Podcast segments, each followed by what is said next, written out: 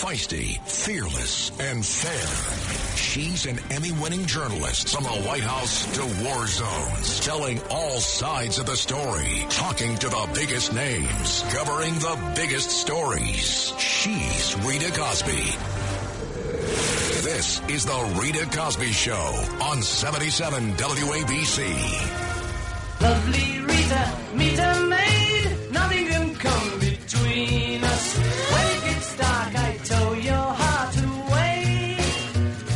Well, as I suspected, everybody, the issue of mandates is before the U.S. Supreme Court.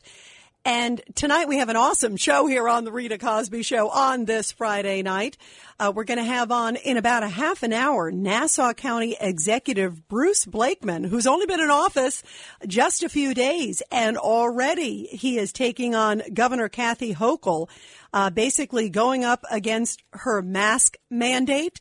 He is also going up against no cash bail some of these policies that we've heard from a number of these very progressive DAs across the country, including, by the way, New York City Alvin Bragg, who came out, remember, with his list of offenses that shouldn't be prosecuted.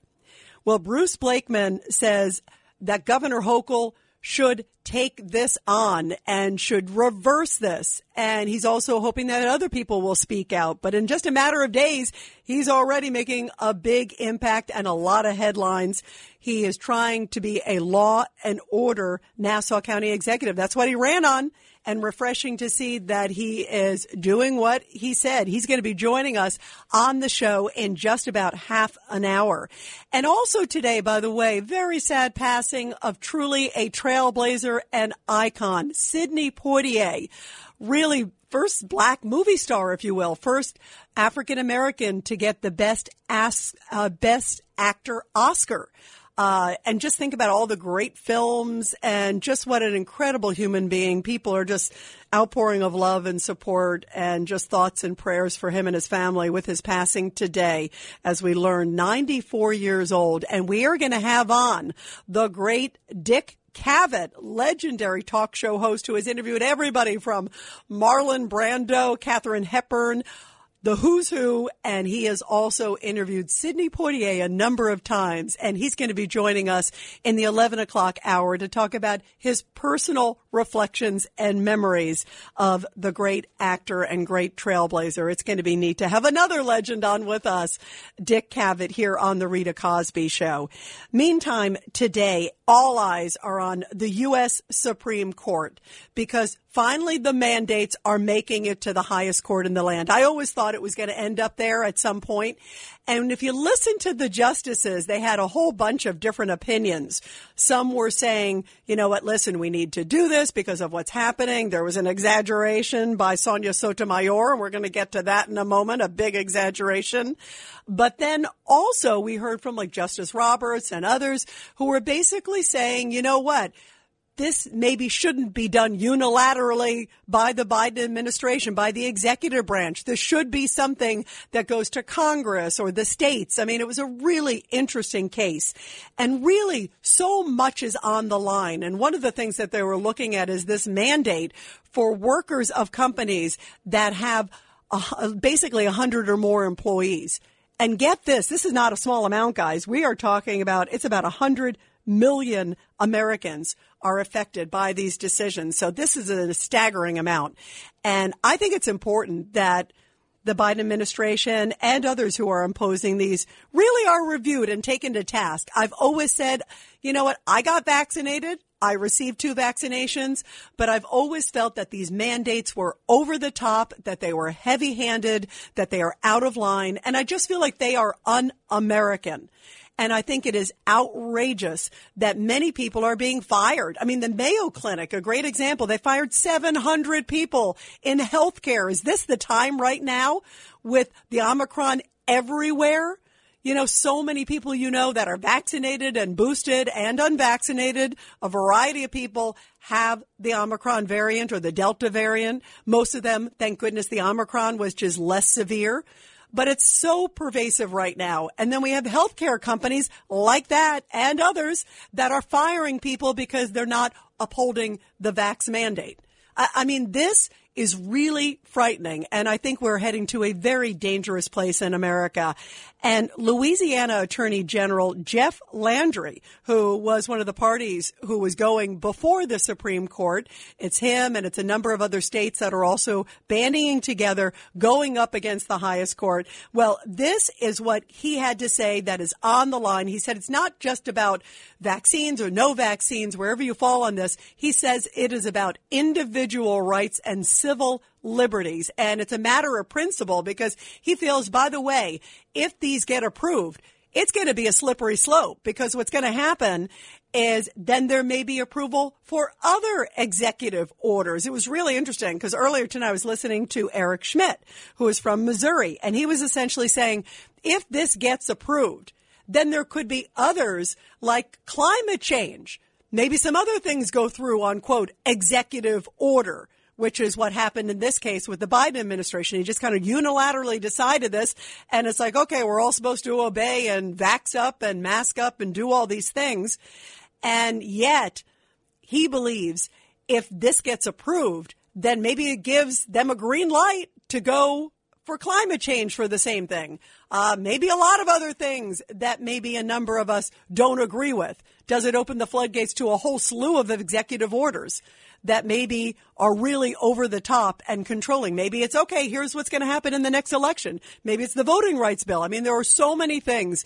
So this is what Jeff Landry says is on the line. And I want to get your take on it because I do agree it would send a huge, enormous signal to this administration if these get shot down, if they say it is so far over the top. Here's Jeff Landry, the Louisiana Attorney General. Can the federal government force you into a medical procedure, and that's what's at stake. Because if that is the case, then we are no longer sovereign individuals. We're basically serfs of the federal government. Uh, I think that we then end on a very, very slippery slope. And he also said that the president just isn't listening to the American public whatsoever. Because if you look at a lot of the polls, a lot of people, even those that are vaccinated, feel really strongly against the idea of a mandate. And I've said this before on the show. I hate the idea of these folks who are heroes, like the healthcare workers, like the doctors, uh, like obviously cops and other folks. I hate the idea of them going from heroes to kind of zeros the way that they were just kind of cast aside when suddenly the mandates and all of these issues came up. You know, they were obviously the ones that we were doing the, the cheers for. And I think I, when I walk by a cop or a doctor, I'm like, thank you. Thank you for what you're doing right now. And when I walk by a grocery clerk, I go, thank you. I mean, all these folks kept the country going and they're still keeping the country going. But guess what? Suddenly when these vax mandates and mask mandates come down, and especially the vax ones, it was like, okay, see ya. No longer are you going to be able to, to work at your company or at the doctor's office or wherever it is. And I hate that. I think it is so over the top. It's disgusting and it's not American. And here is what Jeff Landry has to say about President Biden. Imagine him not really being aware of what the rest of the American public feels. This is a executive that is completely out of sync with the Constitution and the democracy of this, this country. And today at the White House, they came out and essentially said to the president, you know what? There are reports, and there's a series of reports from former Obama administration folks and former advisors to the administration. A number of them have been doing interviews, coming out and essentially saying that there needs to be a different policy from this administration. It can't be a my way or the highway approach, that you need to start looking at other areas. You need to start thinking about other options. You need to think about, okay, what are some of the other things that we can be doing? Should we be looking at, you know, people who got COVID and now have high antibodies? Um, should we be looking at a softer approach as opposed to shaming the unvaxxed? And I think all of these things should be included. I think they've been outrageous because they've been so sort of unilateral and heavy handed. And this whole public shaming, I think, has been preposterous. I think it is outrageous. And listen today at this Q&A exchange. This is between a reporter and President Biden. And he just fumbled and bumbled all over the place. It was like, okay, is what we're dealing with now basically the new normal? That's what some former advisors are saying. You need to just let people know you're not going to be the guy who's going to cure COVID. It's going to take a while. You need to be honest with them, but you also need to be nice to people. You can't be shaming them. And listen to this exchange where he's just all over the place and I think just confuses the situation even more. COVID is here to stay. Uh, no, I don't think COVID is here to stay. That having COVID in the environment here and in the world is probably here to stay. But COVID, as we're dealing with it now, is not here to stay. The new normal doesn't have to be. We have so many more tools we're developing and continuing to develop that can contain COVID and other strains of COVID. So I don't believe this is that. If you take a look, we're very different today than we were a year ago, even though we still have problems. But 90% of the schools are open now.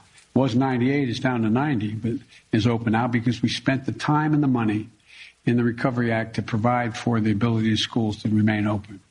And, uh, you know, what we're doing now is we talked about, uh, you know, how we're uh, dealing with, uh, with testing. Well, you know, we have been doing now, we've had 300 million tests per month so far. And uh, that's 11 million tests a day. In addition to that, we are in the process of ordering 500,000 new tests. And so we're going to be able to control this. The new normal is not going to be what it is now. It's going to be better. Did that make any sense to you? The new normal is not like this. It's not here. Uh, this lack of clarity and just confusion is so all over the place. What is your reaction to hearing the president of the United States at a really difficult time in America who can't even answer a basic question on COVID. 1-800-848-9222. 1-800-848-9222. I, I mean, they're like all over the place and he doesn't even seem to be able to give a coherent thought when it comes to this. And this is a big issue now. As I mentioned, it was before the Supreme Court. They heard oral arguments today. Here's a little glimpse. First off, this is Justice Elena Kagan, who made a pretty bold statement about why maybe the government should be overreaching at this time. More and more people are dying every day. More and more people are getting sick every day. I don't mean to be dramatic here. I'm just sort of stating facts. And this is the policy that is um, most geared to stopping all this. No other policy will prevent sickness and death to anywhere uh, like the degree this one will. So now, Justice Kagan is now Dr. Kagan saying basically that, okay, these mandates have to be in place because it's the only way to stop coronavirus. Yet everybody, how many people do you know that are vaccinated, that have been wearing a mask, many of them even boosted, that have the Omicron variant? I mean, is, is it really the only way to stop it? And to tell people and to shame them basically that these mandates have to take in place where now a hundred million people would be affected. These are the ones that have companies, work for companies that are a hundred or more employees, also healthcare workers. I mean, that's a huge amount of American people. That's an enormous swath.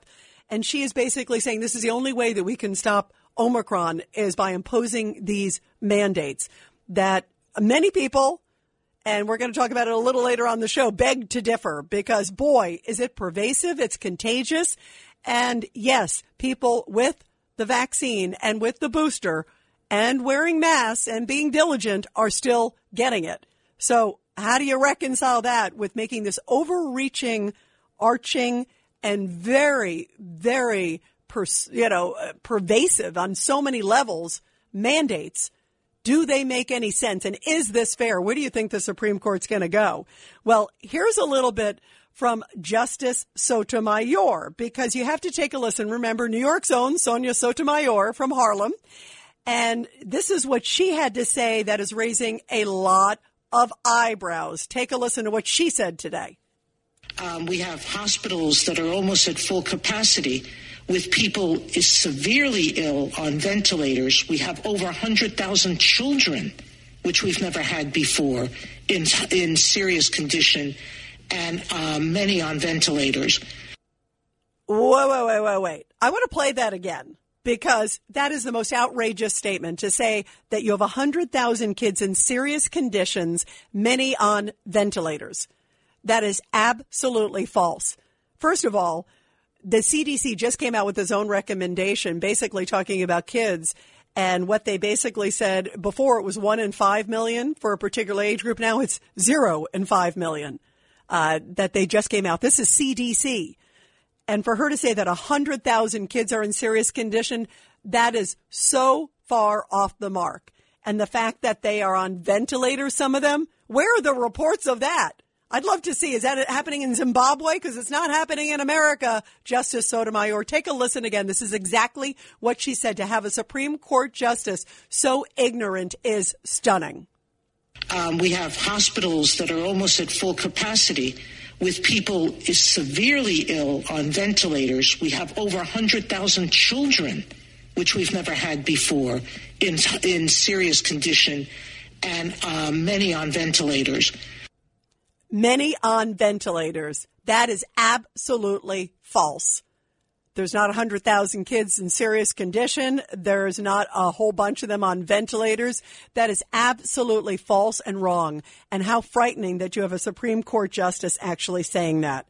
What are your thoughts about the fact that one of the top justices in the country on the highest court of the land is saying something that is so blatantly false and so blatantly wrong.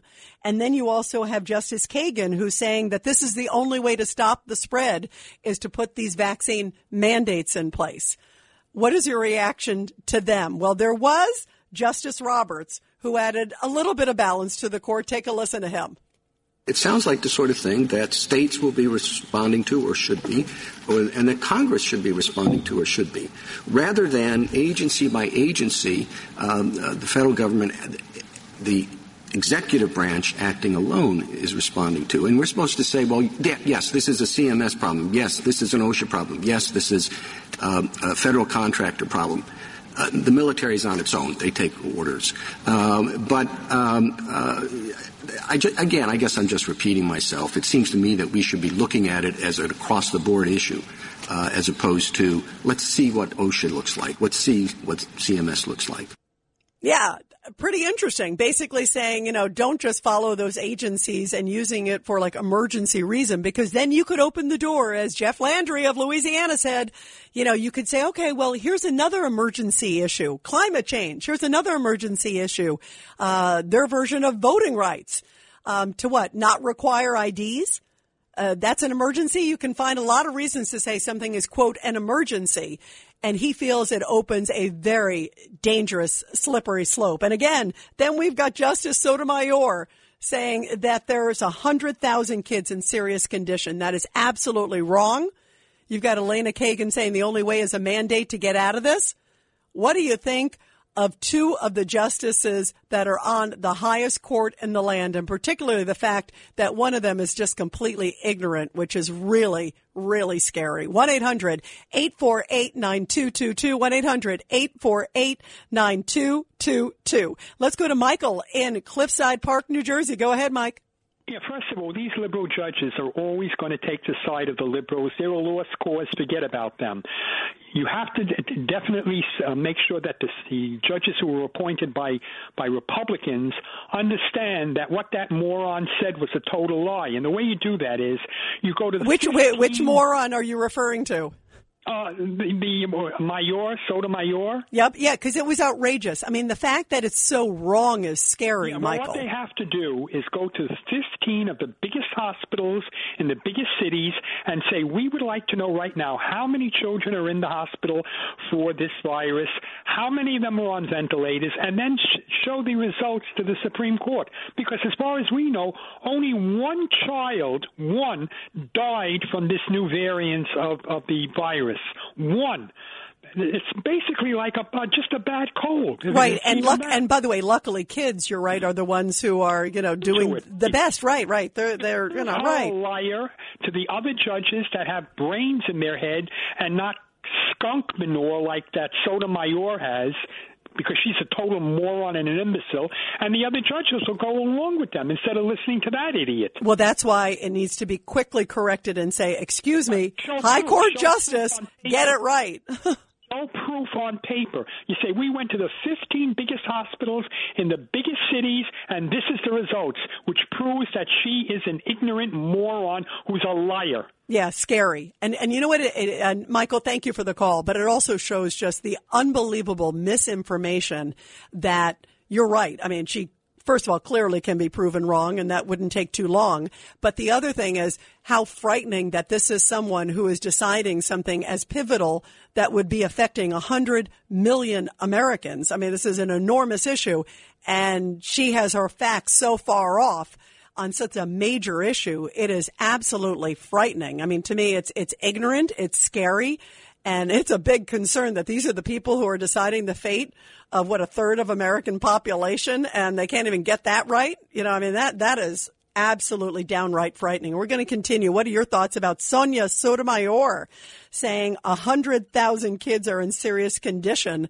uh, right now in hospitals, including some on ventilators? That is shocking. It also shows that these liberal justices are just, I don't know, what are they listening to Joy Reid on MSNBC? 1-800-848-9222. And you're listening to the Rita Cosby Show on the great 77 WABC. Rita Cosby is on 77 WABC. Well, it's one for the money, two for the show. Three to get ready. Now go, cat, go, but don't you step on my blue suede shoe. Well, you can do anything. And by the way, blue suede shoe. it is Elvis's birthday tomorrow. Happy birthday to Elvis. Oh boy, what a legacy that guy left behind. He would have been 87 years old. By the way, I went to Graceland a couple of years ago. I had such a ball. It is so cool to go see all, you know, where he lived and all, that whole deal is just very, very neat. Um, by the way, later on, also by in about an hour from now, um, we're going to also uh, pay tribute to another legend um, who sadly passed away. We got word today of Sidney Poitier, the great, great actor and trailblazer. And we have on another legend talking about it, Dick Cavett who will be on uh, in about an hour from now to give us his reflections because he spent a lot of time and interviewed Poitier many times. And I can't wait to see. Dick always has some really funny and great stories, so I can't wait to hear his thoughts about all of that. Meantime, we are talking about the Supreme Court case that is going before the Supreme Court. They had oral arguments today in two separate cases. One of them was essentially affecting 100 or more people that are employed at different companies around the country, private employers. And then also another one was about healthcare workers. And both of them are mandates about vaccines. One is solely you must get vaccinated. One was you have to either get tested or vaccinated. Um, also with a mask mandate included. So there's all these different layers to it, but it's all about mandates. And Louisiana Attorney General Jeff Landry, who was one of the parties, had this to say about how important this case is about individual rights. It's going to chart the course of what kind of government and what kind of America we're going to wake up to, whether or not the federal government can intrude upon the lives of American citizens and force them uh, into medical procedures against their will. Wow, very important. And by the way, in just about five minutes, we're going to have on Nassau County Executive, brand new, who's only been on the job for a few days, Bruce Blakeman, who is taking on the mask mandates issued by Governor Hochul in New York State. He's also going after those folks who want to push for no cash bail and he is taking that on and being a law and order Nassau County executive. And he's going to be coming up in just about five minutes here on the show. Looking forward to having Bruce Blakeman here on the show. Meantime, let's go to your calls 1 800 848 9222. Norman in Brooklyn. Norm, go ahead. Hi, Rita. Uh, I look forward to hearing Mr. Blakeman tonight. Um, yeah, obviously, uh, we got to oppose these mandates, and and Sotomayor. I mean, it's just incredible. Yeah, can you believe we have a. Supreme Court justice who actually said 100,000 kids are in the hospital in serious condition, and many of them are on ventilators? I, I'm like, uh, what movie are you watching? You know, because it's not reality. you know, she watches MSNBC and CNN. And anyway, Rita, the reason why I'm calling you is this month, Saturday, Sunday, January 23rd, the National Freedom Rally at the National Mall in Washington, D.C., we'll be having a massive rally to end these mandates. And uh, hopefully it'll go a little better than what happened last year on January 6th. but anyway, um, Let's hope so. Let's hope it's a lot calmer, right? I'm sorry? I said, let's hope it's a lot calmer for sure. Yeah, it, it will be. I mean, you know, this this shouldn't be too much politicking. Well, there's, po- all this stuff is politicking. This stuff with the mandates. So Well, that's why that's going to be interesting to see. And how many people are you expecting out for that one, Norman? Oh man, well we were at well, the one we had in Albany. We had on Monday. We had uh, two thousand at the State House. Uh, I, I I mean I, I I many many thousands. I expect because it's a national rally. Yeah, and at the National Mall. eleven thirty a.m. in Washington. Well, I have a feeling a lot of folks who are listening are going to come on out. Norman, thank you very much, and you keep up the good fight. Thank you very, very much, and uh, I'm sure we'll be getting updates on that. And everybody, when we come back, we have one of my favorite segments, Back the Blue, where we honor the great men and women in blue, and also we will hear from Nassau County Executive Bruce Blakeman, who is taking on mask mandates and also no cash bail. That after the break. Rita Cosby is on 77 WABC. The Rita Cosby Show presents Back the Blue. And in tonight's Back the Blue segment, a New York police officer who was honored for saving an elderly woman from a burning home is now receiving praise for pulling a trapped dog out of a frozen lake. Officer John Smith of the Lewiston Police Department, which is just north of Niagara Falls, was seen on body cam footage running out onto Bond Lake this week after a dog had fallen through the ice and was trapped in the water about 50 yards from the shore. Now, the Lewiston Police Department said, quote, well, folks, he has done it again. After just receiving a department award for pulling a woman from a burning house, this time it was a four-legged friend. Without hesitation, he removed his equipment and went in after him, bringing him out to safety, back to land, and reuniting him with his owner. Bravo to Officer Smith, and I'm glad his new four-legged friend is also doing well as well. Well, we are talking about one of the issues because police officers have been called out. Remember in New York City in restaurants and places to enforce some of these vaccine mandates and also some of these mask mandates. And many people, including those who went before the Supreme Court, said it is overreaching, overbearing. I agree. I just feel like it's un-American. And I feel like the way that this has come down, it's sort of this my way or the highway approach, telling people that are not vaccinated, basically shaming them and saying, oh, you can't come to a restaurant. You can't do this. You can't do that. Meanwhile, we have seen so many cases where people have been getting the virus, sadly, uh, whether they're vaccinated or not. And today, Kamala Harris was asked on PBS what are her thoughts about sort of the state of the COVID variant and what does she think things are happening? She was sort of all over the place and basically sound resigned to what's going on. Take a listen. There has been great progress, no doubt. You know, COVID, for example, I mean, we're all, we, you know, everybody is frustrated with that. And I understand and I fully appreciate there is a level of, of malaise. We're in two years into this thing. You know, people are, we want to get back to normal. We all do. Uh, but we have to, to then do the tough and hard work of pushing through with solutions, understanding that there are going to be challenges, but let's meet the challenges where they are. And let's also take a moment to see the progress we've achieved. And joining us now to talk about this on the Rita Cosby Show is newly elected Nassau County Executive Bruce Blakeman. County Executive, great to have you here. Thank you so much, Rita. It's a pleasure. First of all, how are you guys holding up uh, with the first big uh, snowstorm since you took office? Things are going really well. All the roads are clear. Uh, our county men and women in DPW did a great job. They uh, operated 81 trucks that plowed and salted and uh, they probably covered over 4,000 lane miles of highway in less than 12 hours. So I'm very proud of them, and things are great. But the temperatures are dropping, and I'm asking people to be very cautious.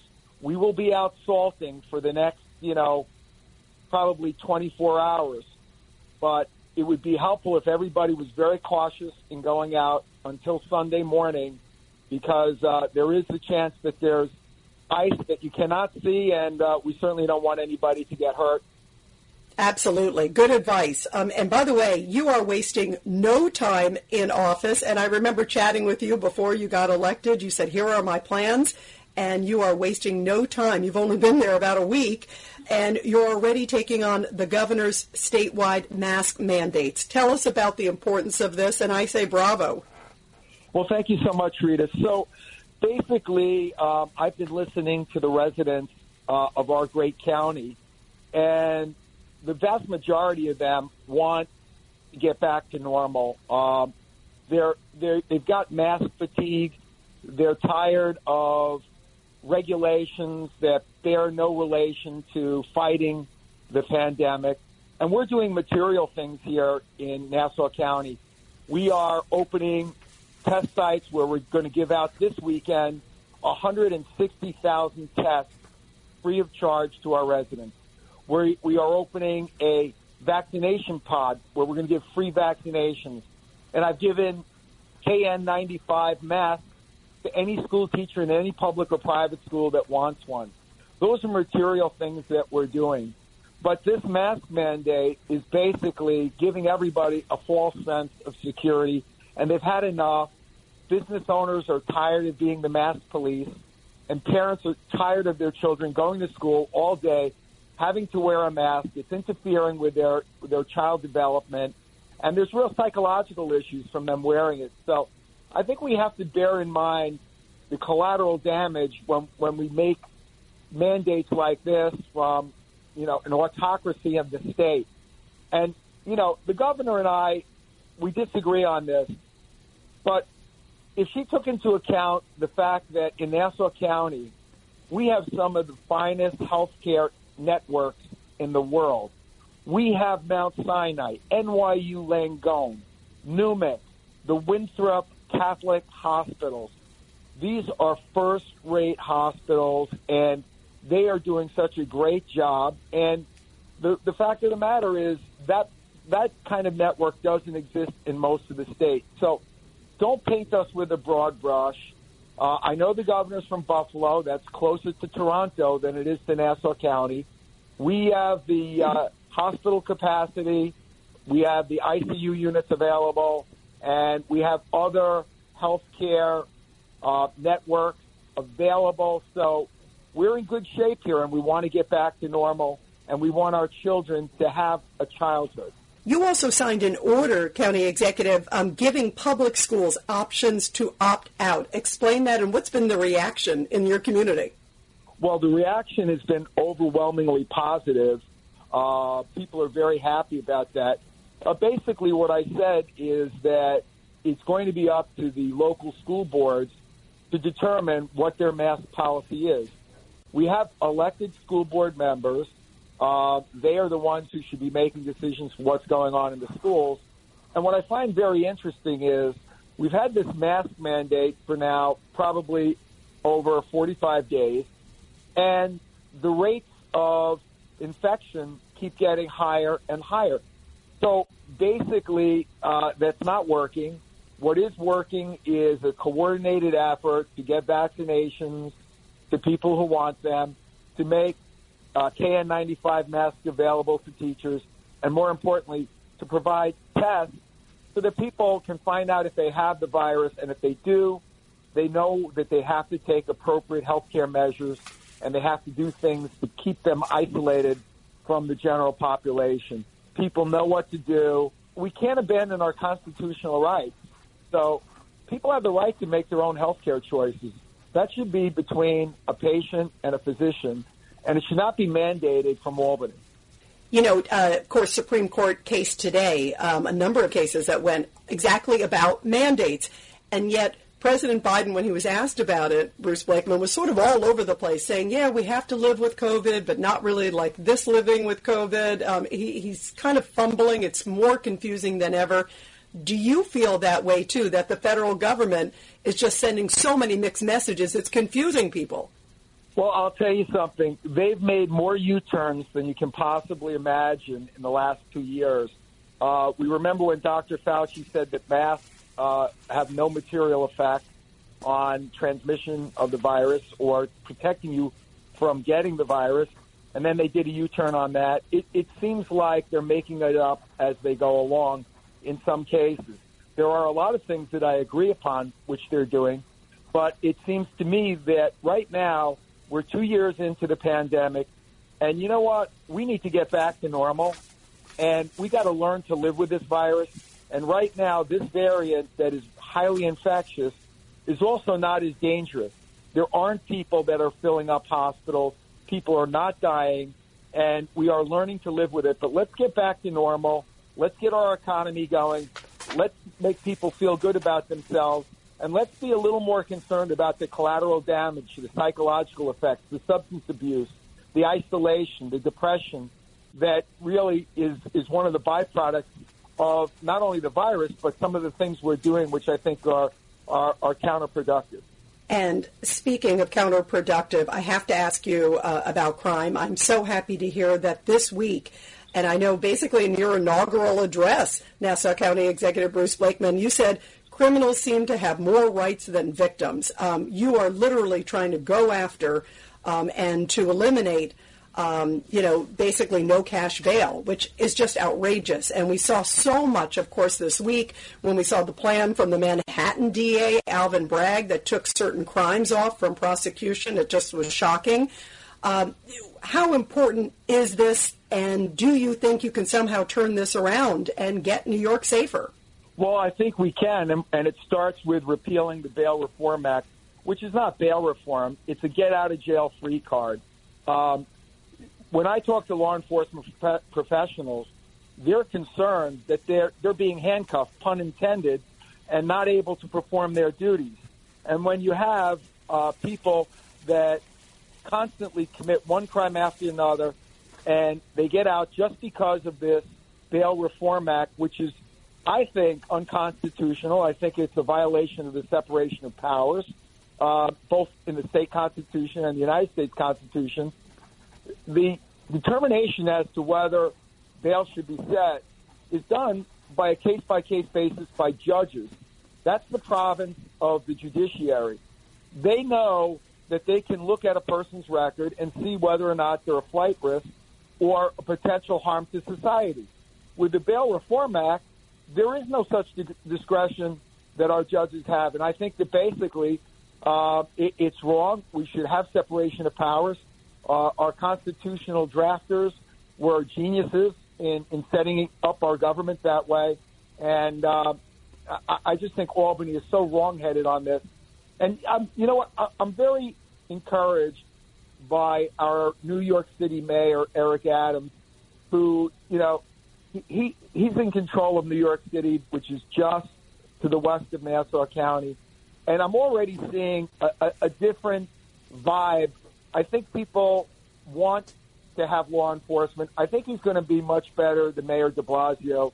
And, and it makes me feel good because being on the border of New York City, there's a lot of crossover crime. And if they get a little tougher in New York City, I think it'll be better for the whole region.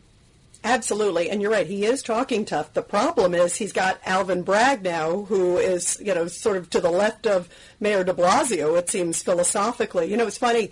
Bruce Blakeman, I have a, a, friend of mine who, who made a kind of a crazy statement, but it was interesting, saying, "Why are we paying taxes in New York um, when the primary responsibility is safety?" And when they see the writing on the wall from people like Alvin Bragg and and no cash bail, uh, what do you say? What can citizens do? Well, they have to voice their opinions more loudly. Uh, don't sit back in your armchair and criticize.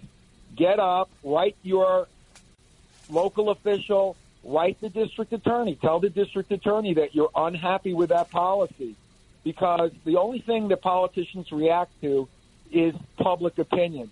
And if the public opinion is strong and loud and clear that they're not going to take this anymore, that is enough is enough, and also our business leaders need to get more active. They've been very, very timid throughout this whole situation. The business leaders in New York City have to stand up and say to the district attorney and to the politicians of New York City, hey, we invested a lot of money in this city, and we don't want to see our businesses go down the drain by losing tourism, by losing shoppers, by losing people who would frequent our businesses. So it's it's everybody's responsibility to get involved. Absolutely. And as you talk out, there's spillover. I mean, it, it's not just New York City. It sends a message to people to say, maybe I don't want to visit New York as a whole. Maybe I'm concerned about, you know, uh, crime. I'm concerned about um, also, you know, housing. I mean, people are going to people who's going to want to move in. You know, I mean, there's so many different different levels to this. Is there anything, Kathy Hochul? Is there a message you would have for Kathy Hochul, the governor, that she could maybe put pressure on some of these folks, uh, and also to turn, as we're talking about, you know, the no cash bail overall in the state, but also put pressure on some of these far left folks like Alvin Bragg. Well, you know, it's somewhat contradictory that the governor would be criticizing me uh, for something that I'm doing that I think is the right thing to do, uh, and claiming that you know I'm somehow endangering people's safety. Well, you know what? How about repealing the Bail Reform Act? That would be a material way to improve the safety of this set, of this state. And look, I'm not looking for a fight with the governor.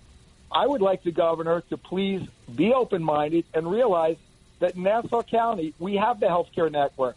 We have a health department that is second to none, and we can make our own decisions. Don't paint us with the same broad brush as Buffalo, Syracuse, Utica, all great places to live, but they don't have the healthcare network and the resources that we have in Nassau County. Yeah, absolutely. And and I think listen, bravo to you for speaking out because I think so many good New Yorkers um, and good citizens of America that hear all these sort of you know soft on crime approaches and yet they feel like you just said they feel like they're hamstrung in terms of with the mandates uh, addressed to them are going wait a minute this just doesn't make sense. You're going soft on criminals and you're going tougher on good citizens of New York and America. It, it's just like you said it is a stark contrast and I'm glad that you are taking it on. Um, where do you think you're going to go from here? What's next? Well we have a lot of things to do in Nassau County. Uh, we got to keep taxes down we have to fix uh, a broken reassessment system that my uh, predecessor implemented that was very unfair to our taxpayers. And uh, I'm going to continue to improve the county with economic development, job creation, growth. I want to make this the most vibrant and exciting county in the United States and, and quite frankly, the world. So we're going to, we've got a lot to do here in Nassau County and uh, I'm energized. I'm ready to go. And we've got great people and we have natural resources that are second to none with the Atlantic Ocean to the south, the Long Island Sound to the north, and, and, a, and a beautiful county in between. Absolutely. I love Nassau County, and I'm glad that you are making it safer for everybody. Uh, the new Nassau County Executive, Bruce Blakeman, you got to come back on again soon on The Rita Cosby Show. It was great to have you here. Thanks so much, Rita, and stay safe and healthy. Absolutely. And everybody, when we come back, we're going to take your calls on these vaccine mandates and the mask mandates. You just heard Bruce Blakeman saying how he is going to take it on big time, and he already is challenging Kathy Hochul. By the way, how wild is it that Kathy Hochul is saying that he's endangering people with his policies? Meanwhile, so far she hasn't spoken out about no cash bail. I mean, who's endangering who? This is so crazy. Bravo to Bruce Blakeman. We're going to take calls on this when we come back. 1 800 848 9222. Rita Cosby is on 77 WABC.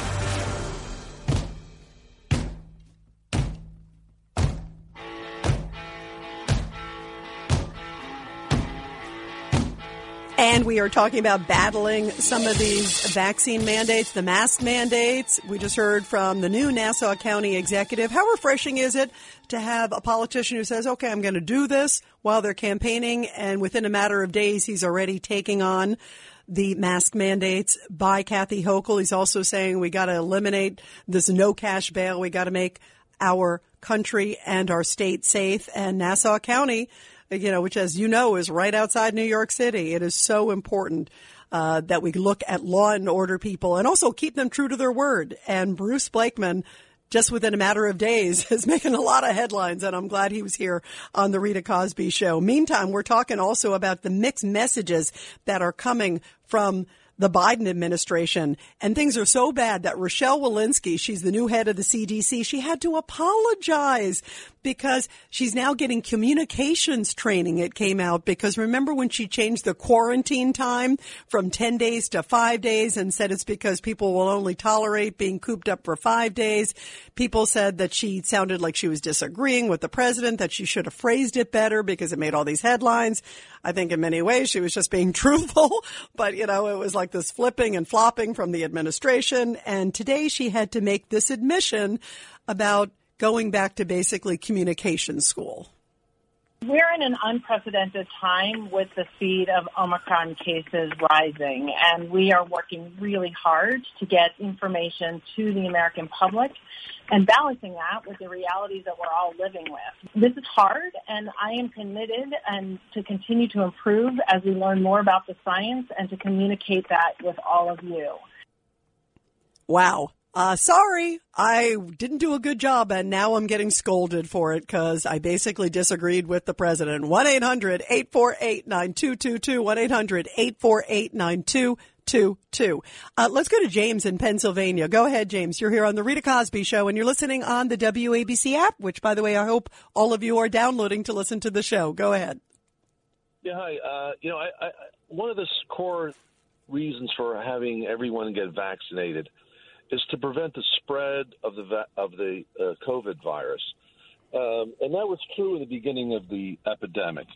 But you know, as time goes by, and with the Delta variant coming out, and now the Omicron, that's no longer true. There there is a published study in a peer-reviewed journal called The Lancet from November the first of 2021 that looks at the spread rates between vaccinated and unvaccinated people there's no difference. So this whole thing, you know, healthcare workers must be vaccinated to protect the patients and blah blah blah. The Mayo Clinic. That's no, that doesn't hold up. And exactly. No, exactly. And James, that's what, thank you so much for the call, James. And that's what a lot of people are saying at this point. How many people do you know? I know I can count probably a hundred people. I think, um, you know, that whether it's them or their family members have been affected and most of them are vaccinated. Some of them are boosted too. It, you know, it's just, it seems to be all over the place. Um, let's go to Pete on Staten Island. Go ahead, Pete, your thoughts.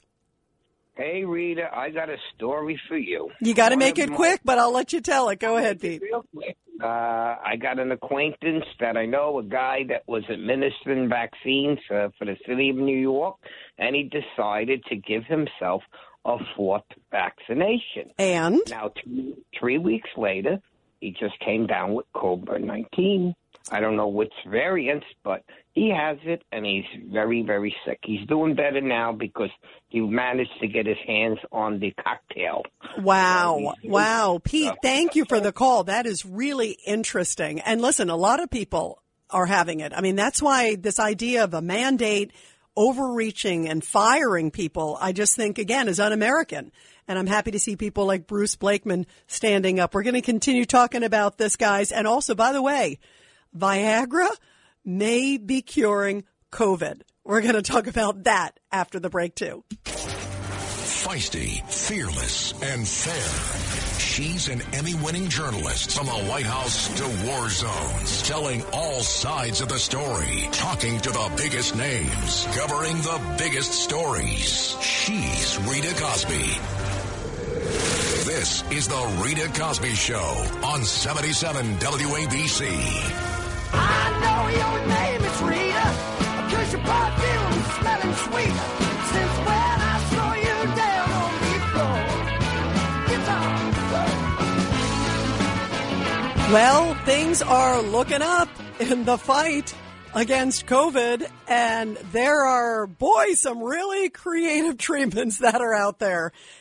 And this one will give you some stiff competition. How's that for hyperbole, is everybody? Well, I thought I have heard everything, but this is a new one. You know, you hear these home remedies, you're hearing all these other wild things.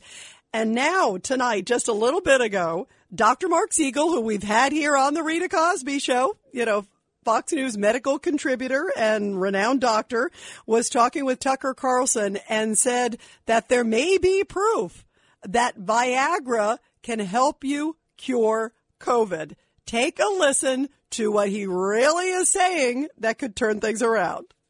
Talking about Viagra, we talked about it last week about Alzheimer's, and we're doing further investigations on it now. As you said, Monica Almeida, 37 years old, she was 72 hours away from having her respirator turned off. They gave her a massive dose of Viagra, and she woke up.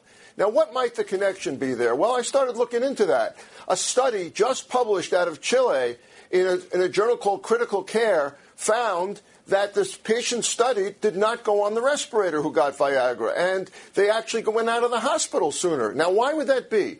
Viagra is not just used for what you think it's used for, it also treats lung problems. It improves blood flow to the lungs, it improves oxygen in the lungs, it treats pulmonary hypertension, it treats altitude sickness, it makes something called nitric oxide. Now, nitric oxide is something that the COVID virus decreases, and Viagra increases.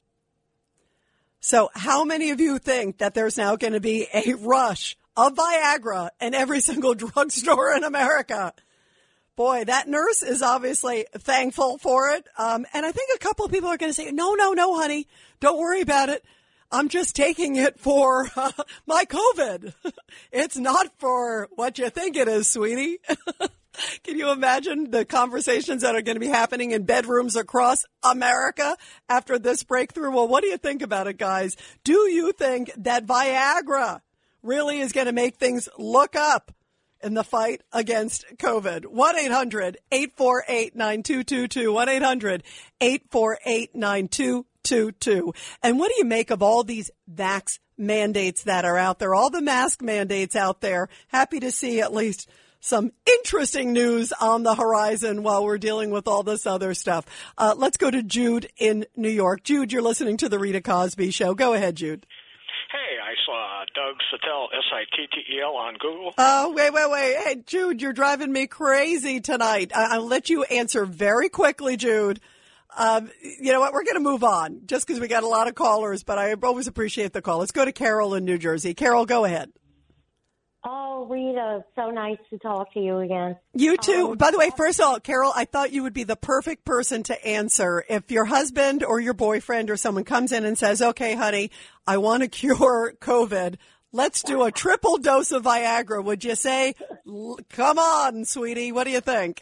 yeah, I'm not so sure about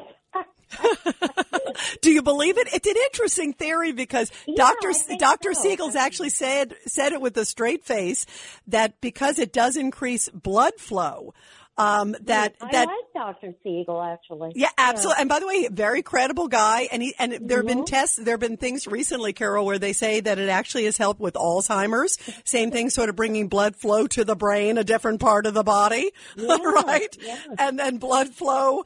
Uh, you know, it helps with lungs, oxygen. Remember that a lot of COVID is a respiration problem. You know, uh, respiratory. A lot mm. of people mm-hmm. are having the lungs and the coughing and those problems. So he says there may be something to it. What, what are you, what are your thoughts as a as an expert of the Rita Cosby Show, Carol? What do you think? oh, there's a possibility. But I, I was actually calling you to speak about your interview with County Executive Blakeman. Yeah, what did you think? I think he's great. Oh, what do you think? fantastic. He really is. But I have a problem with um, Sonia Sotomayor. She's a Supreme Court justice and she's telling an absolute lie. It's totally untrue that there's all these kids in the hospital and on ventilators and everything. Is she kidding? Yeah, that's what I'm saying. Isn't that outrageous? Carol, in yeah. fact, Carol, stay with us. I want to play that again. This is Sonia Sotomayor. Um, and just for our folks who maybe didn't hear earlier, but here she is saying exactly what Carol was talking about. Um, we have hospitals that are almost at full capacity with people is severely ill on ventilators. We have over 100,000 children, which we've never had before, in, in serious condition, and um, many on ventilators. Yeah, boy, is that an outright lie. And, and you know what's scary? I said this, Carol, to have a Supreme Court justice so ignorant is, oh. is, is frightening. Yes, it is. I'm looking forward to hearing from Dick Cavett. Yeah, by the way, thank you very much. He's going to be upcoming in about 20 minutes or so. The great Dick Cavett talking about the passing of a real legend, Sidney Poitier, because he interviewed him many times. And Dick has so many great stories. Remember, he interviewed Marlon Brando and Katharine Hepburn and uh, the Who's Who, um, and spent a lot of time with uh, one of the greats, Sidney Poitier, and is going to talk about his thoughts about that. Carol, thanks so much. Let's go to Dave from Commack. Go ahead, Dave. You're here on the Rita Cosby Show. Yeah, by the way, thank you very Hey, Dave, you got to turn that down in the background. Go ahead, Dave. great Dick Cavett talking. Dave, you- call us back because you're we're hearing you in the background. Let's go to Stan from Forest Hills. Go ahead. How are you, my friend? Go ahead, Stan. Viagra. Stan, you know what? Somehow I now I will never think of you the same when I hear you say that. hey, that guy is either a snake oil salesman who talked about it, or you know, let them. Ch- hey, let them check it out. Give it to the CDC. Let them do some testing. Let's see what it is. By the Uh, way, Stan- Stan- will have a happy face. I was going to say, can you imagine the people who are volunteering for the study? There's probably tens of millions of people around, uh, men around Yeah, the yeah, country. I feel bad. My problem is I feel bad for the nurses who come up with when they see what's going and they think, you know, I gotta. Can somebody else do this uh, injection here? Uh, Actually, how funny is that, Stan? Can you imagine? You're right. The nurses who have to come in and check I mean, you know, and do and, uh, reports. the guy ain't dead, but there's something going on anyway. You know, it's wild. You know, we gotta laugh a little bit. I mean, Absolutely, Stan. mean, I, think it's hilarious. things. You gotta laugh a little. Bit. And you, you know what? But you know what's interesting, Stan, from a medical perspective, and, and Dr. Mark Siegel is a very credible doctor. His he actually said because it increases blood flow in that certain area, Yeah. um, that that it has shown that it's increased blood flow within the system, and of course that's the big problem with COVID. Well, my, my response to that is. Uh, let Viagra rise to the occasion and help us cure this disease. That's a good motto. Look, I'm, we'll go on the train together there, Stan, on the, on the Uh, watch out, Viagra watch train. out there. Watch out. Watch out. Stan, have a beautiful weekend, my Have friend. good. Okay, bye bye. Oh, you too. Um, let's go to Mike from Queens. Go ahead, Mike. You're here on the Rita Cosby Show. Hi, Rita. I just had an idea on how uh, Justice Sotomayor could possibly have made such a big mistake, and it potentially came from a staffer. I looked on the net. There were reports from the New York Times and the U.S. News and World Report that said COVID cases went from 2.5 to 4 in one to four year olds per 100,000. So if you read that quickly, you could miss you could miss the message. That's the only place. And but you know what's scary, Mike? anywhere. This is you know one of the highest justices in America. Um, you know, very educated woman, and you know, your if a staffer did make first of all, if a staffer did make that mistake, they shouldn't be around. That's one because you know she looks like a total idiot tonight. But second of all. I'm sure she's watching the headlines as everybody is. You know, I mean, it, it just kind of defies logic. If I saw that, wouldn't you kind of go, wait a minute, um, staffer, can you go back and check your facts? You know, it's so far off that it just defies logic. Don't you, don't you think? I mean, come on. Yes. I can't. I'm not going to hold my breath on it. It'll, it'll be at best. I was mis taken out of context or misinformed, or you know, it won't be an apology. And the really ironic thing on her statement overall for a justice now for herself is that the one to four year olds, if they miss this, don't get as much protection per a Pfizer study. And it was only in a hundred, or just over a hundred kids. So how does that justify a mandate request? Right. It's out. It's so crazy there. That's why there are so many mixed messages all over the place. And that's why a lot of people are concerned, particularly about, you know, about the vax mandate in kids. You know, um, and that's why there's, there's a lot of questions, you know, with schools and so forth. And, and I think, you know, I, think now we're finally seeing this administration as kind of even waffling a little bit, realizing that it's just, uh, they are not effective. They're all over the place and Dr. Fauci is all over the place too, as we're all seeing. So that's why, and, and it, some of it's new terrain, but they need to be honest with us that some of this is new terrain, as opposed to saying, "Hey, here's the mandate," and then two weeks later, "Oh no, we don't need that." You know, it's it's like it is so crazy. Uh, Mike, thank you. I'm hoping it wasn't a.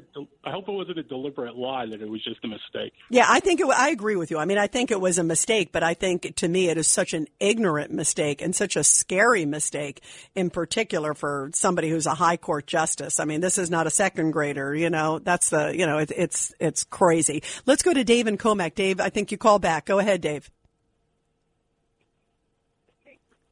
Dave, are you there? Hello? Hey, Dave, you're on. Go ahead. Oh, hang on, one second. No, Dave, we can't hold on. Dave, what, Dave, this is a show. Come on, Dave.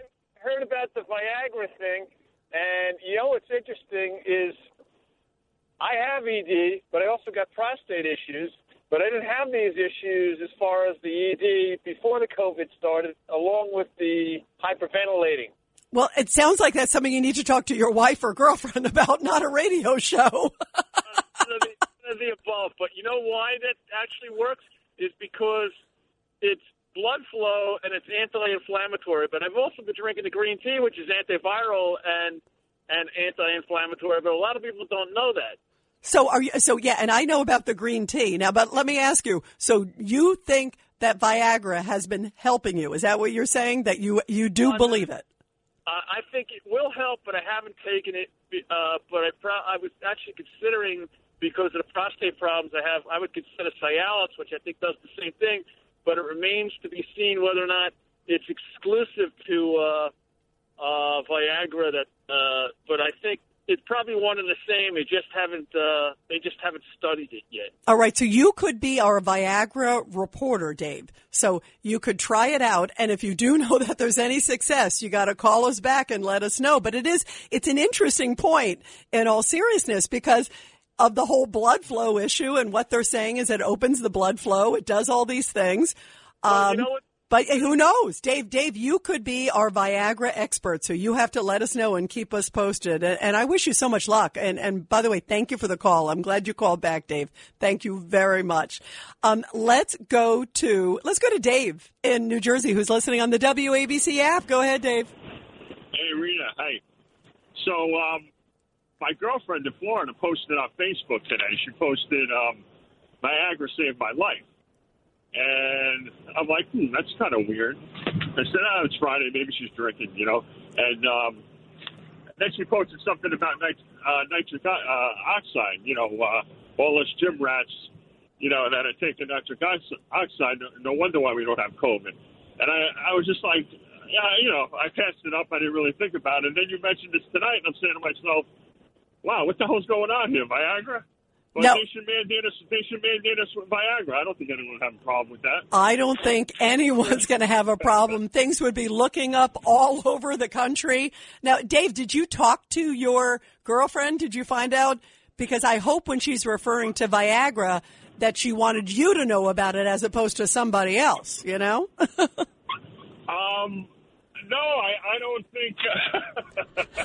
no, it wasn't to me personally. It was just, it was just a post. You know what I mean? Very funny. You got to find out what it is. Now, and it's interesting because they say it's supposed to maintain, like, you know, open up blood flow. Remember, a lot of the problem with um, COVID is respiration, that you're having blood issues and clots and a lot of these problems and, and respiratory, you know, the bad coughs and all that stuff.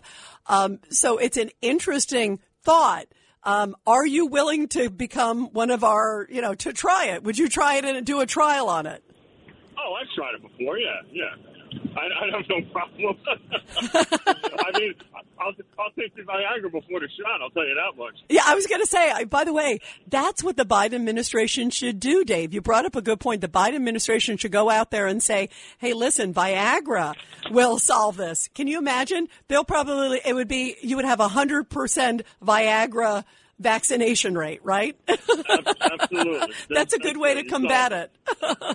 Dave, thank you for the call. Good luck to you and your girlfriend, by the way, too. Thanks so much. When we come back, everybody, we're going to continue your calls. What do you make of the fact that now Dr. Mark Siegel is saying Viagra may actually help in fighting with COVID. And he really means it because it opens the blood flow. You just heard from Dave. His girlfriend's even talking about it, maybe for another reason, but she's talking about it.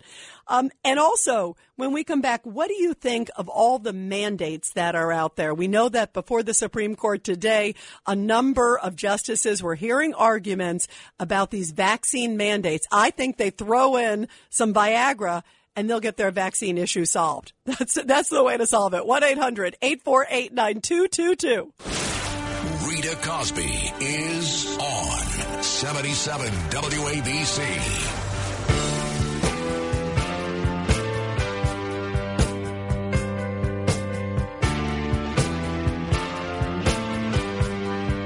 And everybody, you definitely want to stick around here on the Rita Cosby Show on the Great 77 WABC. In just about 10 minutes, we are going to have legendary talk show host Dick Cavett join us.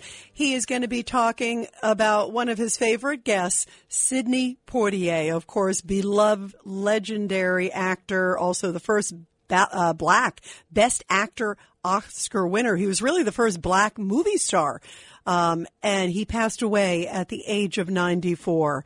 And who could forget his incredible 71 year career? Um, by the way, uh, born in the Bahamas, but spent a lot of time in Manhattan. Um, and some amazing stories where he was a janitor in Manhattan and paying for that as getting paid as a janitor helped put him through theater school and a whole bunch more and he was just one of the great, great like actors I think of our time. Also a trailblazer um, on so many ways, and so beloved, and really a mentor to so many people. So many people looked up to him. I mean, you look today, people all over the world were paying tribute and said that he changed their life. Seeing him and all the barriers that he broke and the accomplishments that he made were just phenomenal. Here is a little bit um, from one of his most famous scenes from one of his most famous movies, Heat of the Night. They call me Mr. Tibbs. Mr. Tibbs! Well, Mr. Wood, take Mr. Tibbs, take him down to the depot, and I mean boy like now. I'll have the FBI lab send you the report on this. Not that it'll make any difference. I'll take that. No, you won't. I'm sending it in. Personally. What a great actor. And everybody talks about what a great human being like how regal um, and how neat he was and how cool that we are going to have dick cavett coming up in just about 10 minutes to share his memories of this incredible actor and the impact he had on the world and Dick Cavett has some really good personal funny stories. I can't wait to talk to Dick Cavett coming up in just a few minutes. By the way, everybody too, we are talking, of course, about Omicron, uh, and word that Viagra may actually help and cure COVID. Um, there have been cases, and in fact, Dr. Mark Siegel on Fox News was talking about it not too long ago that a woman woke up from a coma. She was 72 hours away from being taken off a respirator. That's, you know, end of life there. And she suddenly turned around when she got some injections of Viagra that uh, seemed to have a big, big impact. And there are other studies too out there that he says are having an impact. Who would know that Viagra? How much do you believe? Remember when toilet paper was running out at the moment when people were going to the stores and taking go, you know, you couldn't find toilet paper anywhere, you couldn't find napkins anywhere, you couldn't find meat. Well, now you're not going to find Viagra. It's going to be the hottest item, I predict, on store shelves. And when you go to get a prescription, they're going to be like, sorry, it's backlogged by five years, you know, supply chain. It's going to be the hottest item after the new word that Viagra, according to Dr. Mike Siegel, at least in some of the studies, are showing to make a big difference.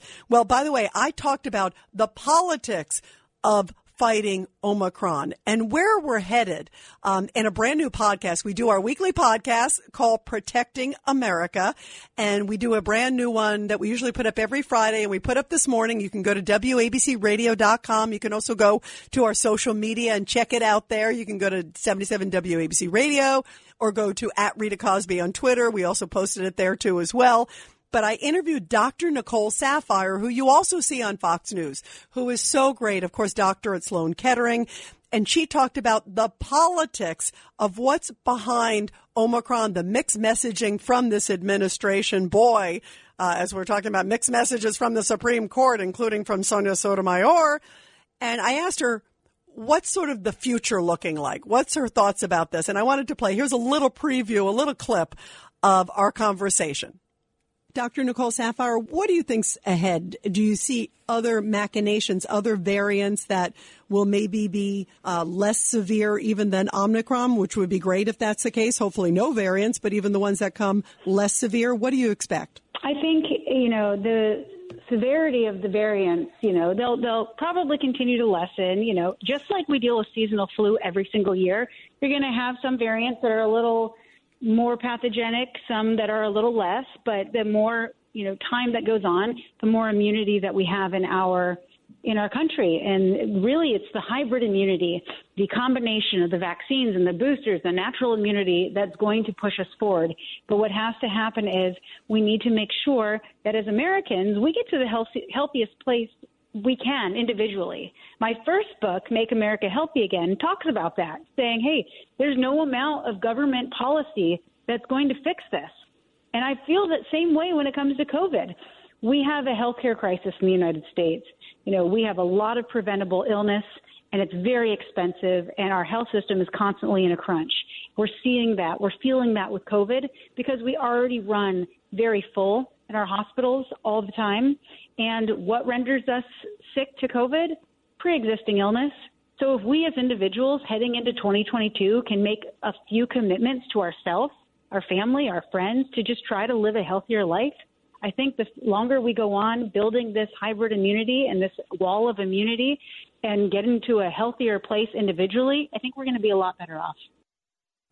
And again, you can listen to the whole Protecting America podcast with Dr. Nicole Saphier. She has such great information and it is on WABCradio.com. Let's go to your calls 1-800-848-9222. Phil in the Bronx. Go ahead, Phil. Yeah, hi, Rita. Good evening. Uh, first of all, two things. Uh, what I would think it incumbent on the callers is they, when they make references to Supreme Court justices, that they, they exhibit a little more consideration and courtesy and not start drooling at the mouth with a whole bunch of foul names about them. That's a simple thing. Yeah. By the way, uh, by the way, that is true. I, you know, I, there's still a, a level of respect. I, you know, as much as I think Biden's been a disaster, I usually typically say President Biden for the same reason I say Justice Sotomayor, Yeah, even if I think she's ill-informed. these, these are honorable people, at, at, at least. Now, now the thing is with with this whole But whole but but Phil, but, issue- but, but before we get to that, Phil, don't you agree what she said is is ill-informed? I use the word ignorant, ill-informed. Come on. Absolutely not. Absolutely not. Because you have to look at the dynamic in the background. What what she did is she took the whole thing completely out of context. But if you backtrack it, you'll see that she is pretty much 85 to 90 percent right. No, she's 85 to 90% wrong. She, let me, let me play it again, Phil. Hang on, hang on, Phil. Let me play it again and then I'll get you to react. Here's what she said today, uh, when these hearings were taking place, the oral arguments. Um, we have hospitals that are almost at full capacity with people is severely ill on ventilators. We have over 100,000 children, which we've never had before, in, in serious condition, and um, many on ventilators. So 100,000 kids in serious condition. That's not correct. Well, you have you have a population of close to 20 million juveniles and adolescents in this country. According to NIH, you've got close to not 100,000, but more like 65 to 70,000 kids are seriously ill by virtue of pre-existing conditions and, and other matters. Not due to COVID. Not due to COVID.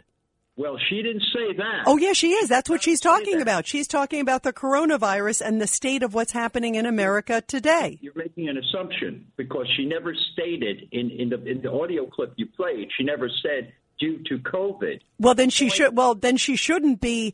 She shouldn't be talking at an oral argument about COVID and talking about something that's unrelated. Yes, well, that's that's a point, but at the same time, you got to realize that the fact is, with the mandate, according to her, presumably, with the mandate in place, this would not strap onto the hospital system another burden of, of children with COVID. Well, and, and listen, I hear, I hear, I hear the intention, and I, I understand totally what you're saying about the intention. But when you are the Supreme Court Justice of the United States, you should be very clear when you're speaking about a particular issue. And she clearly did not make it appropriate because people on all sides of the aisle are going, "What?" Today, you know, I, I mean, you know, the fact that we have to sit and try to parse what she maybe meant to say is not a good thing you know and she said it in the comments of oral arguments about this case. And that's why it just it just makes it look inflated and it makes it look incorrect. And there's been so much of that information throughout this um, that it just sort of adds fuel to the fire. But phil i always love your call. Thank you very much. And you have a good weekend my friend. And when we come back everybody uh, we heard about the passing today of a real legend and a real trailblazer sidney poitier and who better to honor him than the great Dick Cavett, the great legendary talk show host, is going to be joining us after the break. Rita Cosby is on 77 WABC. The Rita Cosby Show presents Support Our Heroes. And in tonight's Support Our Heroes segment, a tribute to a World War II veteran, 99 years old, Heine Elroy Lemke. He is Merrill, Wisconsin's last living member of a local VFW post. And this week he was honored by that post as well as the Quilts to Heroes program, along with his family and friends in attendance. How great is that? Well, the auxiliary post president said he has been around a long time. This whole town knows him and loves him. And at 99 years old, he is just amazing. And until just recently, his health, he was literally all over the place doing all kinds of things, but now he is slowing down just a little bit at the age of 99. Heine is currently on hospice care, but the 99 year old hero was full of life and laughter during the ceremony as many stories were told by him and other fellow veterans. How beautiful is that and how great to see the greatest generation honored.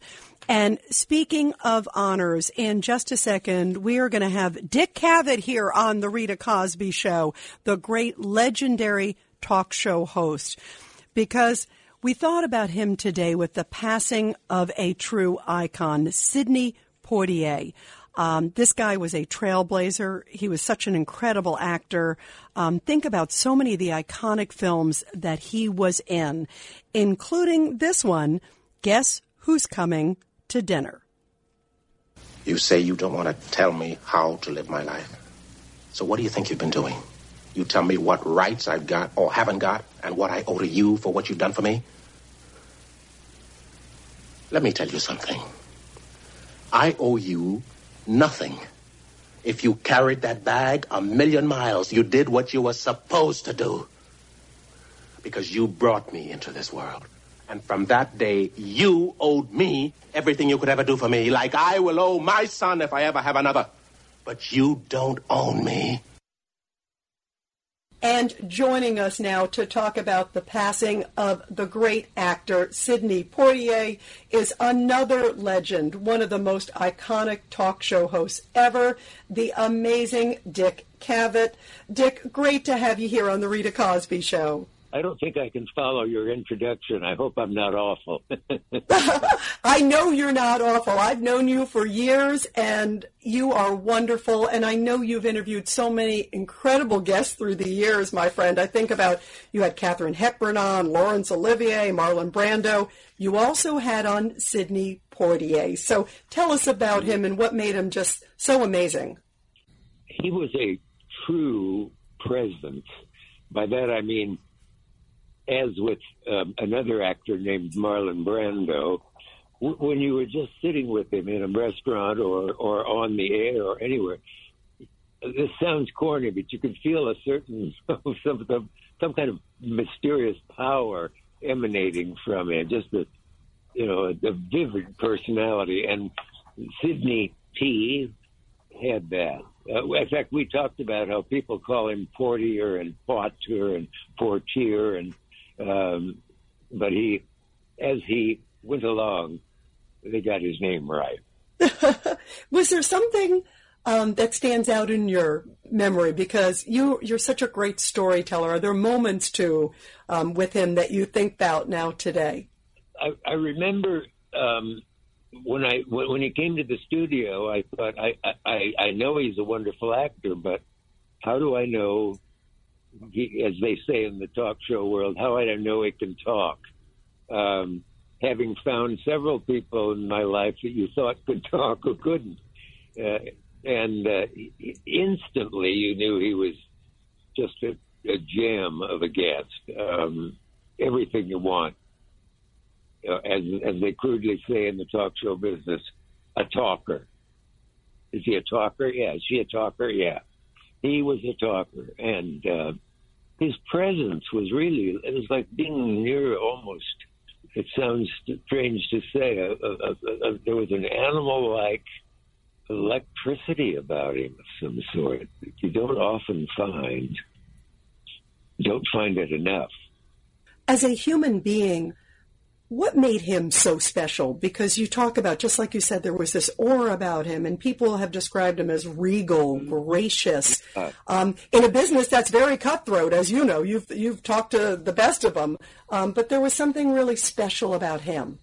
I don't know. You you, you look for an answer to that in the background, but if it's there in his case, to be what he became, you have to be born in a place where you're never see a car.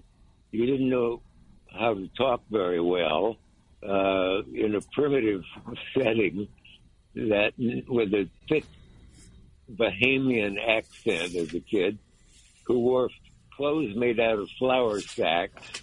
Um, and somehow, I don't think very many people listening ought to put on flour sacks and hope they'll get to be a Sidney Poitier. But he he really came from almost nowhere to a towering, towering figure. You know, it's amazing, um, uh, Dick, because he came from, as you talk about, from Bahamas. He came to New York City at the age of 16.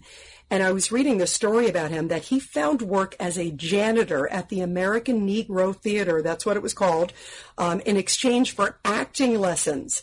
Um, that he was just so industrious, so creative, and also one of these guys who was determined uh, to break the barrier. And boy, what a trailblazer he was! Um, because Yeah. you think even today, um, he was he was a, a legend and a role model for so many people of all colors. I know it was so true and so dramatic the way he was all of that. Uh, he once said, "I every time I moved, I felt I was speaking or moving for um, at least uh, a, million and a half other people." Uh, he, because he was always told, "You've brought so many people up from where they are. Your fabulous success and personality uh, have had such an impact." And he had he, he said, "I keep dragging around all this responsibility for people I'll never meet." But yes, he was uh, he was a powerhouse, all right. And everybody, we're talking to another powerhouse, the great talk show host, Dick Cavett, here on the Rita Cosby Show. Um, Dick, is there a favorite film of his that you like the most, and, and why? Because there's a lot of so many, you know, To Sir with Love, A Raisin in the Sun. I mean, some of these just, you know, films that are going to go down as some of the greatest ever. Are there ones that stand out to you? I, I, I, uh, as hard as it is to say who's been your favorite guest, because there have been so many kinds, there's no way you can pick who was the best. But in his case, In the Heat of the Night is a film I could watch, not to exaggerate too much, once a month. Such a terrific job. And of course, it has that earth shaking moment in it it was on class Turner Classic Movies once, not too long ago, and it, it made me mad because in describing the movie before it was on, they gave away the most powerful moment in the movie, uh, which is we I guess we can talk about now the famous slap. And oh, yes. where a haughty, uh, wealthy white man, angry at him, gives him a slap across the face, and the black man gives it back. I'm told that if you were in a movie theater when that happened, or if you were in a movie theater with a lot of black people, or even just a few, the shock was so co- cosmic almost that it just people called people and told them to come see it immediately, and they took friends so they could see their reaction to that striking moment when, in the midst of our stinking racism, a black man had the balls, you may say, to whack a white man back. By the way, I knew the actor that he, uh, Larry Gates was an actor I was at Stratford, Connecticut with in the Shakespeare. Oh, wow. Larry Gates, yeah, he came to New York leading cattle and became an actor. Wow. But you know, you're right. At that moment, and so much of his career were these breakthrough moments as we're talking to Dick Cavett, the great talk show host, about the passing of the incredible actor Sidney Poitier. Um, he really was a trailblazer in so many ways. Um, you know, he was the first black movie star, if you will, um, the first black Best Oscar winner. Uh, Well- how are you going to remember him, and how do you think the world's going to remember him? Well, let's not forget he was a dishwasher. Uh, that was his first, I think one of his first prof- his first profession, and uh, Right, and janitor, and janitor. janitor and dishwasher, and he went with great nerve with an accent that would disqualify him from being on the American stage and movies, uh, and went for a kind of audition. His accent was so thick, and he said, I was such a bad reader that when they gave me a script to read a couple speeches in, it went, I wonder uh, uh, if, uh, and at that point, somebody grabbed him by the, a big, large man, uh, grabbed him by the belt in the back and uh, the neck in the back and led him to the door and flung him out. I wonder if that man ever knew who he flung. right, and he probably said he probably said you have no future in this business. One of those crazy comments, right? oh, yeah, forget it. See if you can get a job as a dishwasher. They probably said, and uh, but he already had one. But from that day, he he wrestled himself into being able to speak from having a thick native accent. Uh, that's almost impossible uh, to, to change the speech that you grew up with, the accent that you grew up with. And he said, I bought a $14 radio and I listened for hours and repeated what every clear speaking announcer said, repeated what clear speaking actors said.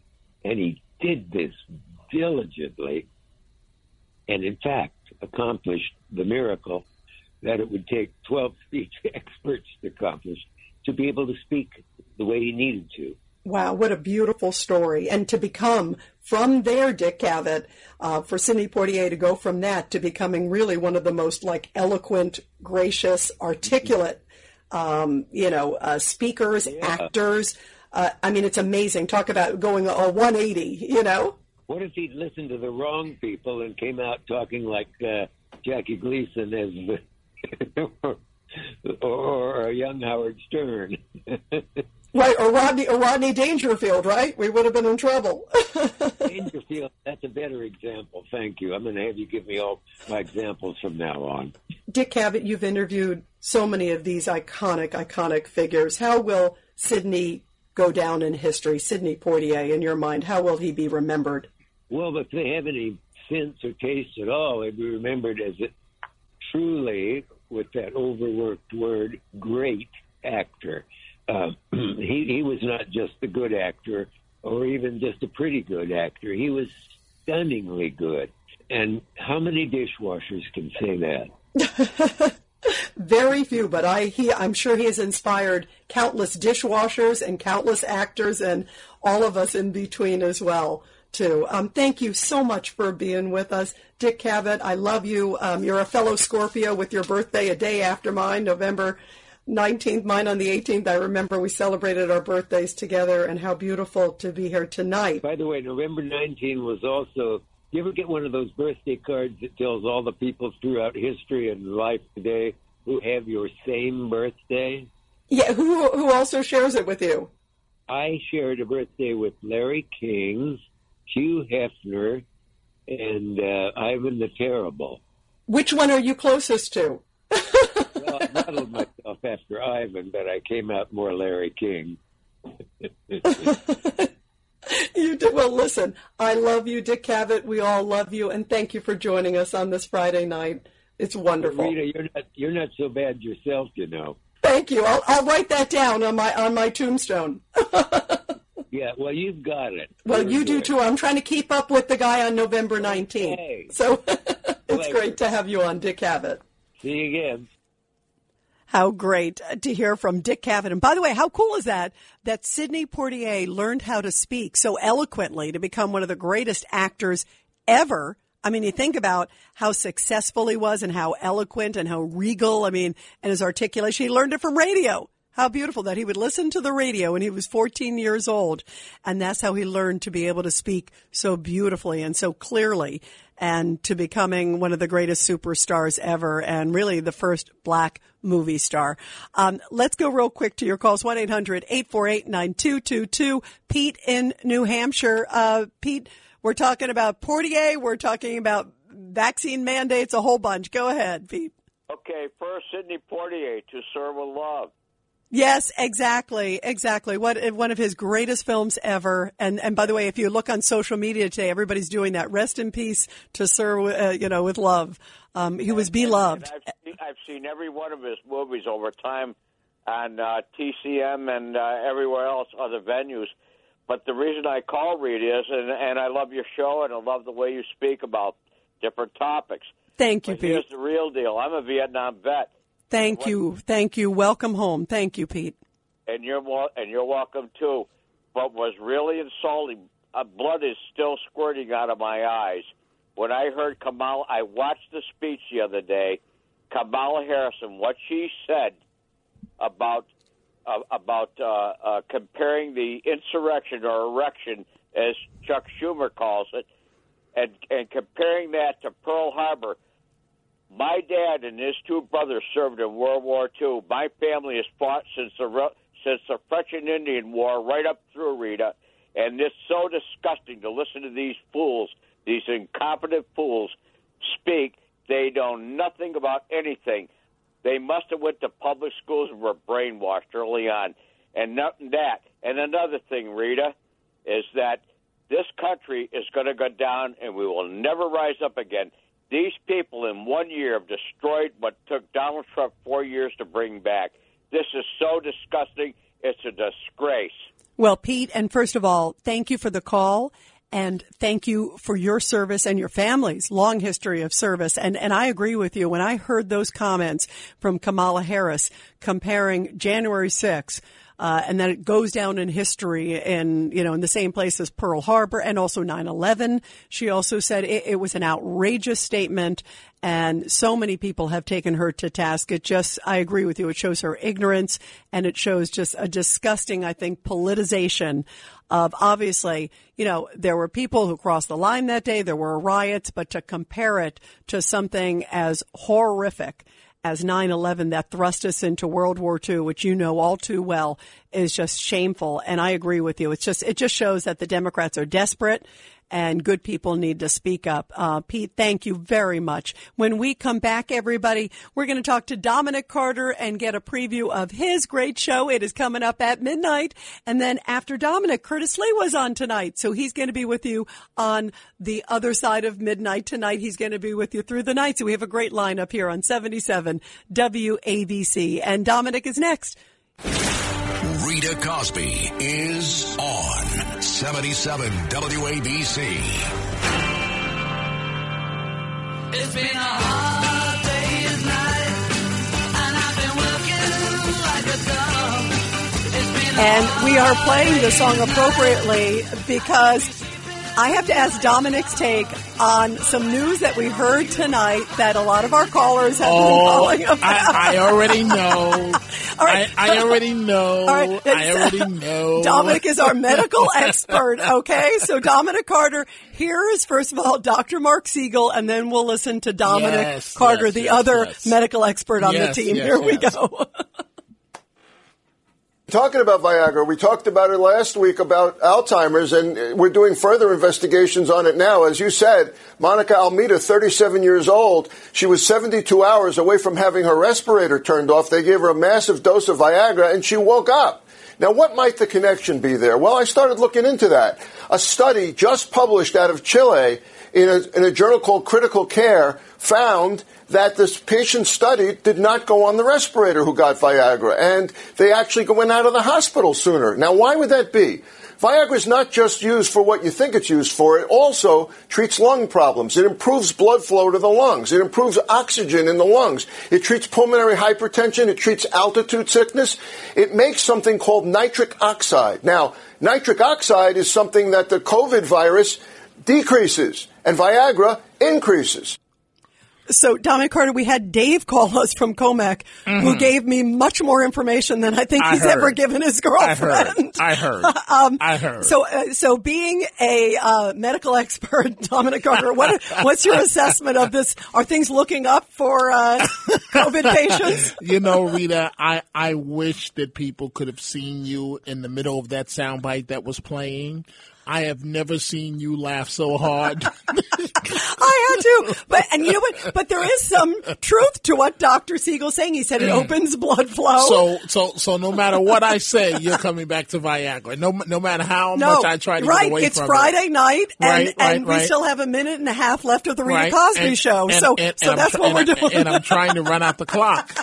So, so, so. By the way, we're not on. We're not streaming today. They are doing some. God. They're, updating our cameras. Thank God. And I am so sad because I wish So- you could watch Dominic Carter's face So right now. Is, is this your way of asking me if I'm a recipient of Viagra? I mean, what, what, what, what? if you would like to, uh, Dave shared more than I ever knew about him, and, and I know you much better than Dave. Right, right, right, right, right. Well, well, those that know don't tell, and those that tell don't know. Oh, that's a good way to dance around that. that, All was right. that was in some movie. yeah, that was a that was a good move. That was a good You line. know. By the way, did you but hear? if it works, if it works on a serious side, if Yes. it works, I'm all for it. Uh, all right, so Dominic And- and- Carter and endorses got- it. Everybody, And if it's got added benefits, you know, There you go. There you go. I said, you remember how people were were out of toilet paper? There was this rush. Yes, I now there will you. be a rush for Viagra. That's my prediction. Absolutely. So, Dominic, what are you talking about on your show? Uh, yeah, you got me so wrapped up. I forgot about the show. I want to have a general conversation about COVID. Not so much the Supreme Court, but but almost a pulse of where we stand in time right now, how people feel about it. But also, notice the New York Times did a big story yesterday about Andrew Cuomo's possible political return. Yes, the New York Times. and you and I talked about that. Mhm. You're going to have a lot of red hot calls. Dominic Carter coming up, and maybe talking about Viagra, Viagra. too. Maybe Viagra. you heard it. You heard Viagra. it. Viagra. The blue, the blue pill. All right, I'm going to have a good weekend, everybody. I hope you will too. This is Greg Kelly for Priority Gold. What does it mean to be America's precious metals dealer? It means that you're in touch with the hearts and minds of those who love this country, value our freedom, and want to protect the future. Priority Gold is that precious metals dealer. They've helped thousands of Americans back their retirement with solid gold and silver. Call Priority Gold at 888-506-6439. Receive free shipping, free storage, a free investment guide, and one of the best purchase experiences in the industry. Call now or go to PriorityGold.com.